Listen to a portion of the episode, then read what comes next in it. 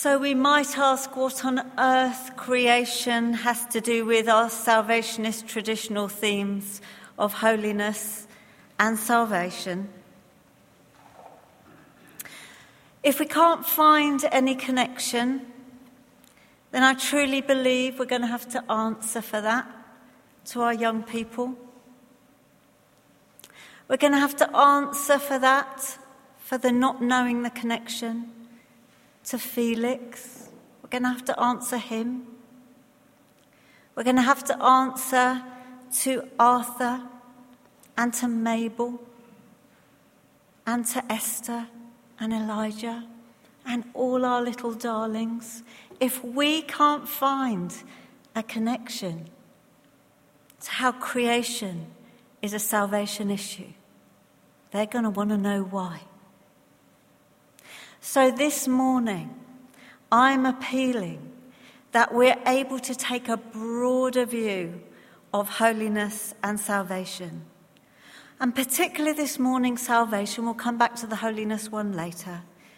But a view of salvation which encompasses within God's mission the whole big cosmic creation as well as my own personal one. You see, in the beginning, God created the heavens and the earth. He saw all that He'd made, and it was very good. We call God Creator, and because God loves what He has made, Genesis says, I think we can safely say that creation, all of it, not just us, all of it, is of infinite value to God, and that He's not going to let it go. I do believe that over the centuries, the church has sent out mixed messages about this. We have got confused. Our faith doctrine has got a bit skewed along the way. We have had a problem with what's important. Is it matter or is it the soul? What's good? What's evil? Is God interested in the material things or is it only our spirits he's interested in? So many twists and turns in Christian theology trying to get this right down through the centuries.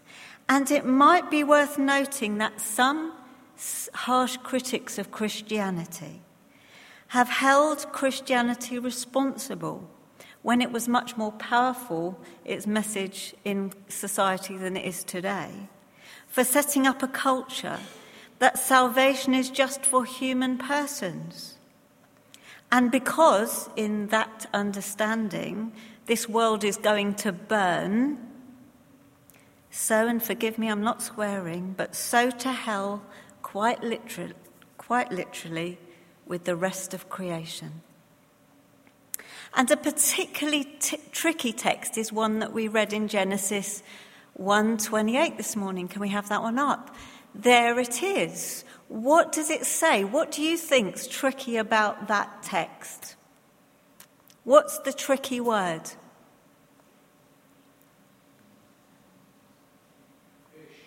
Ah, thanks very much. Yeah, fish is tricky for some people, I'll, I'll give you that. But that's not the word I was thinking of. I love it. Got to keep you on your toes when you're on the stage. Right, another word. Pardon? Dominion. Yes, that's the tricky word. God blessed them and said to them, Be fruitful and increase, fill the earth. Here's another tricky one and subdue it. Have dominion over the fish of the seas, and so on and so on. That word dominion, the word dominion, to control or subdue, linked to domination or dominance or Dominic. Oh, no, not that one. No, not Dominic. And if we want a license for increasing radioactivity, creating canals with atom bombs, employing endless poisons to the earth, ripping up climate change agreements, or bulldozing the earth. There's no better justification for it, say some people, than this one be fruitful and have dominion.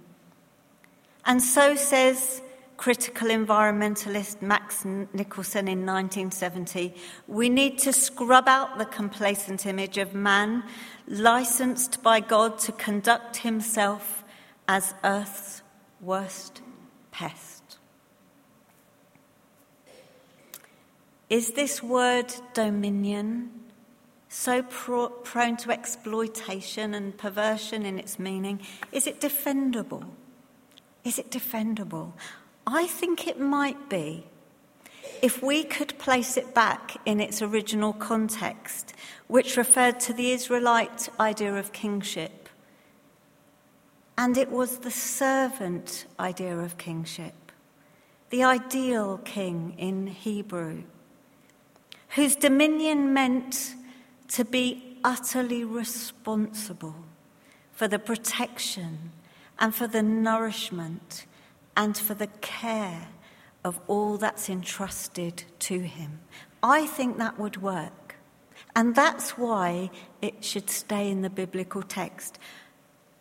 But I'd like to say something more positive than that this morning.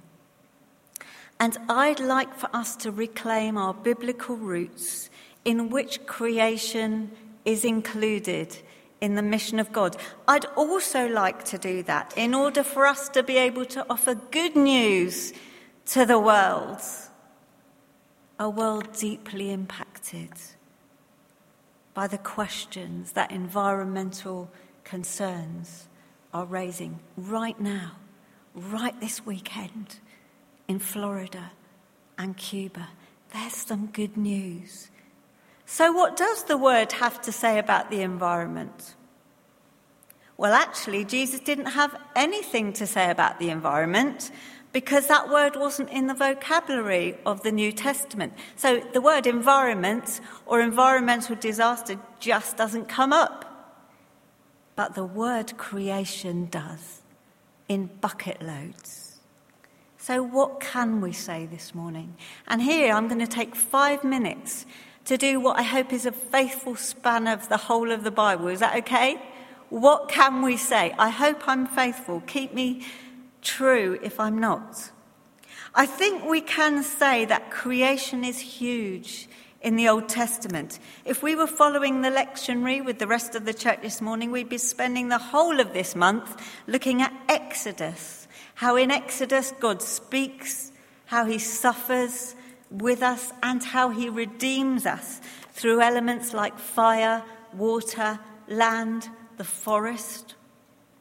We can say that. We can say that most of the gospel images include Jesus relating to the cornfield, the lakes, the mountains, the dusty roads, the birds of the air, the beasts of the field, the lilies, the fish, and the fire. We can say that. We can say that God entered the world as flesh, skin, and blood. And if so, then God is right at the heart of creation by grace changing everything and transforming everything. I think we can say that. I got your approval so far? I think we can agree that creation is hurting right now, can't we? For now, Julie Andrews notwithstanding, the hills may be alive with the sound of music, but they're singing in a minor key. And Romans tells us this For we know that all creation, all creation, has been groaning as in the pains of childbirth right up to the present time, and we believers also groan even though we have the Holy Spirit within us as a foretaste of future glory, for we long for our bodies to be released from sin and suffering. And we can say that God groans with us in that. creation so vibrant with God's life, is like us bound, held down by dark forces, and yearning like us to be set free to the original blessing. But God will save, says the word. So we kind of know as salvationists what he's going to save us from, but what will he save creation from? I've got two thoughts this morning. First, he's going to save us, he's going to save creation from itself.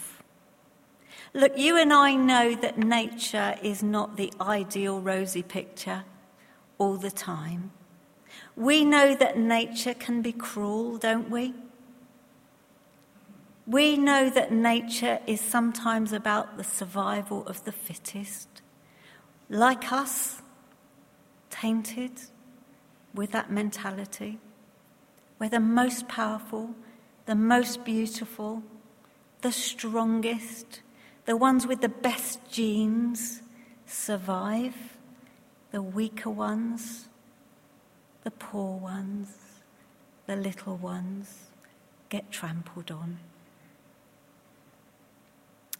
So I think that God will save creation from itself in the final picture.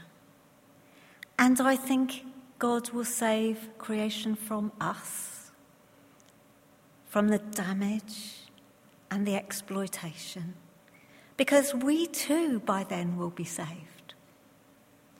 And we won't be doing that stuff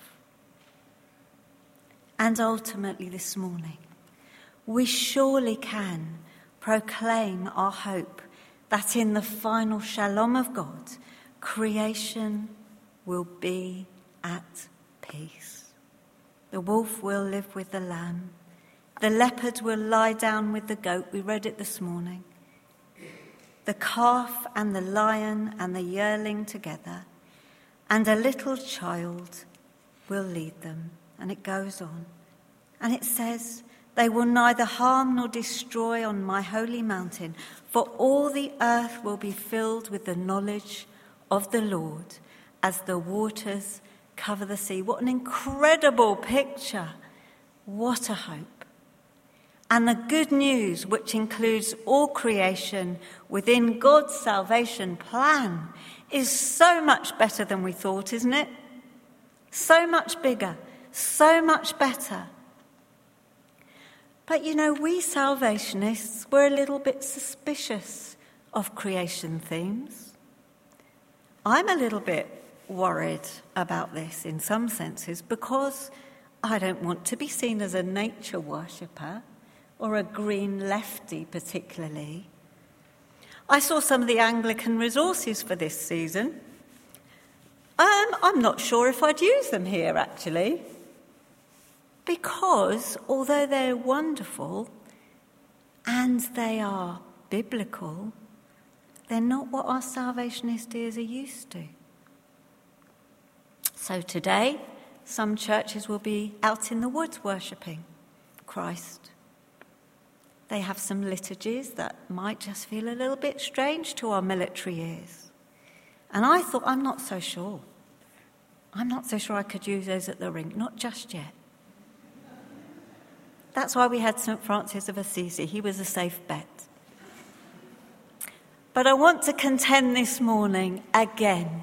Creation is a salvation issue, and salvation that's centered only on a hope and a future for us lot is way too narrow. But when have we heard of the Word and the Spirit transfiguring our bodies and the stars and raising mountains? involving animals, of the resurrection of the body and of flora with its plants, flowers, and grasses, of the entire cosmos with its galaxies, stars, systems, and planets. You know, it's amazing that St. Francis of Assisi didn't get burnt at the stake for his project of setting up that democracy of the equality of all God's creatures. It's incredible he didn't get killed for that. It could only be that the Catholic Church protected him, because that would have been like a heresy in those days. And I think he deserves his place today as patron saint of ecology. Nevertheless, an understanding that the relationship we have with creation is not as master, but siblings. There's the link. But siblings changes everything. Did you hear in that prayer of St. Francis this morning, Brother Earth, Sister Death? Did you hear it? Now, I'm one of three sisters. There we are Jane, Caroline, and Ingrid. So, which one am I? Go on, which one? No, that's my baby sister, Ingy. The one on the left, me, the fat one, that's right. That's me. Yeah, I was a, quite a plump child. And there's my big sister Jane, who was there on Welcome Sunday here at the rink with us. Now, we have had our disagreements over the years. We have, and life has not always been an easy path, but I adore them. And I think they love me as much. And you know, much as we have our differences, and I mean, we used to have a label from in the army world, they used to call us the Boardman girls. And um, they never knew, we always looked so well uh, behaved, I think, in army meetings and angelic as you do.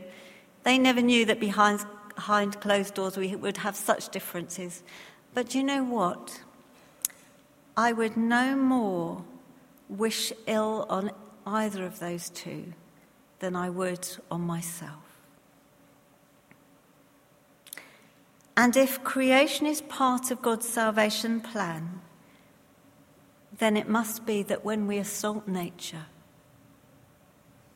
we assault his mission and we assault God Himself. So let's remember this morning that heaven is less about some far distant place and more about the renewing of this one, a salvation for this world. And that when we pray, Thy kingdom come on earth as it is in heaven, we're anticipating heaven coming here. Not us being shut off anywhere else, but heaven coming here. Gonna, God's going to put this one right. And as we close this morning, I'd like to give you one final picture.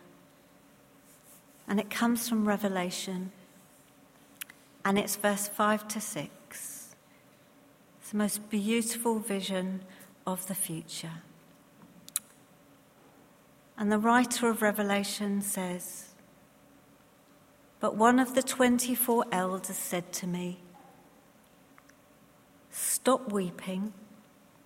Look, the lion of the tribe of Judah, the heir to David's throne, has won the victory. He is worthy to open the scroll and its seven seals. Then I saw a lamb that looked as if it, it, had been slaughtered, but it was now standing between the throne. In this stunning poetry is Christ, who is both lion and lamb for us. In him, the lion and the lamb, it's amazing, retain their identities. One doesn't get squashed for the other. They retain their identities. But look, they are reconciled. In Christ, salvation will come.